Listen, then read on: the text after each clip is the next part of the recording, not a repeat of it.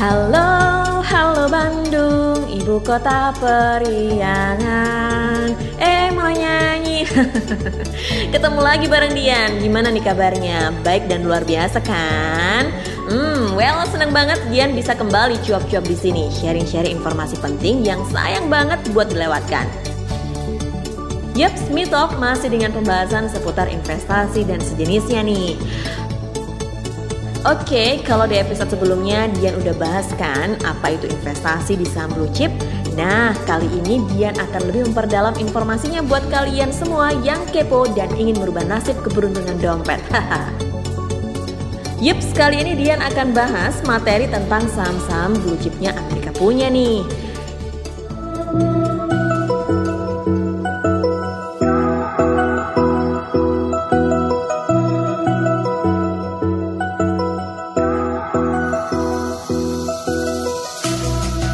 Jadi guys, di Amerika sana punya bursa saham yang dikenal dengan bursa saham Wall Street. Nah, dengan tiga indeks utama di antaranya indeks Dow Jones Industrial Average DJIA, Nasdaq, dan S&P 500. Indeks Nasdaq ini indeks terbesar kedua yang sangat diminati banyak investor, analis, hingga fund manager. Indeks Nasdaq merupakan bursa efek yang berfokus pada teknologi sebagai pasar elektron global pertama yang didirikan oleh National Association of Securities Dealers atau NASD pada 1971. Nasdaq Composite menjadi indeks pertama yang berisi sekitar 3.000 saham yang resmi tercatat di bursa Nasdaq seperti Google, Amazon, Microsoft hingga Tesla. Untuk emiten yang terdaftar di indeks Nasdaq biasanya terdiri dari berbagai macam perusahaan di berbagai sektor, terkecuali perusahaan di sektor keuangan. Kapitalisasi suatu perusahaan menjadi suatu hal yang penting sebab penyusunan emiten dalam indeks Nasdaq ini berdasarkan kapitalisasinya, di mana setiap enam bulan sekali akan ada evaluasi dan penyesuaian saham-saham dalam indeks tersebut. Kapitalisasi pasar atau value perusahaan tersebut nantinya akan dihitung dengan mengalihkan jumlah total saham yang dimiliki dengan harga jual terbaru di pasar saham. Contohnya nih, seperti sebuah perusahaan yang memiliki 2 juta saham dengan nilainya yang meningkat hingga 3 US dollar maka perusahaan itu memiliki dampak lebih besar pada nilai perubahan indeks jika dibandingkan saham perusahaan yang mengalami peningkatan 3 US dollar namun hanya memiliki total saham sebanyak 500 ribu saham saja.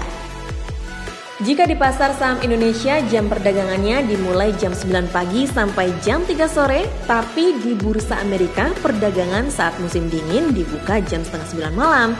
Dan kalau musim panas nih, jam setengah 10 malam yang kemudian ditutup pada jam 4 pagi. Maklumlah ya, waktu di Indo lebih cepat 12 jam dibandingkan Amerika. Jadi kalau di sini kita udah pada molor di jam setengah 10 malam, di Amerika baru buka pasarnya nih. Nggak heran kalau banyak investor-investor saham Amerika yang suka begadang bahkan sampai disebut punya peliharaan tuyul. Karena jam kerjanya bursa yang beda dengan waktu Indo nih. Oke, lanjut lagi. Dian akan kasih tahu perbedaan antara indeks Nasdaq, Dow Jones, dan S&P 500. Yang pertama, Nasdaq Composite merupakan indeks yang berfokus pada teknologi. Namun S&P 500 dan Dow Jones Industrial Average DJIA berisi atas berbagai macam saham dari berbagai sektor. Kedua, jumlah perusahaan yang berbeda. Dow Jones merupakan indeks yang beranggotakan 30 perusahaan yang terdiri dari perusahaan publik besar dan juga terkenal yang dipilih untuk mewakili beragam ekonomi Amerika Serikat. Kemudian indeks S&P 500 terdiri dari 500 perusahaan publik terbesar yang berada di Amerika Serikat, sedangkan Nasdaq Composite terdiri lebih dari 3.000 perusahaan yang berfokus pada teknologi. Ketiga, perhitungan yang berbeda membutuhkan formula atau cara yang berbeda-beda di setiap indeks pasar saham demi mengubah harga saham suatu perusahaan menjadi angka indeks tunggal. Dow Jones misalnya, yang berisi perusahaan-perusahaan blue chip dibebani oleh harga saham.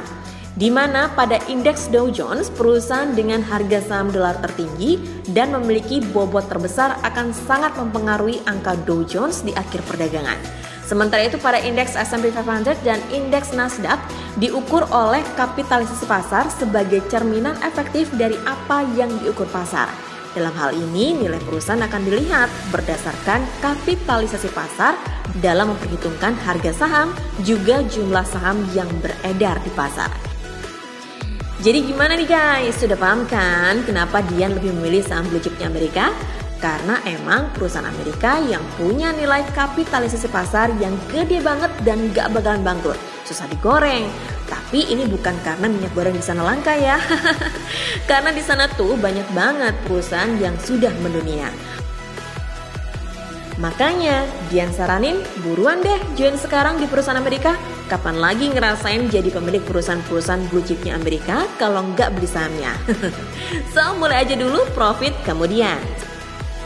Sampai di sini sharing-sharing Dian kali ini. Terus pantengin konten Mitok lainnya biar nggak ketinggalan informasi penting apalagi nih soal investasi yang bisa merubah kesuksesan kita jadi berkali lipat. Dian Marta pamit, dadah!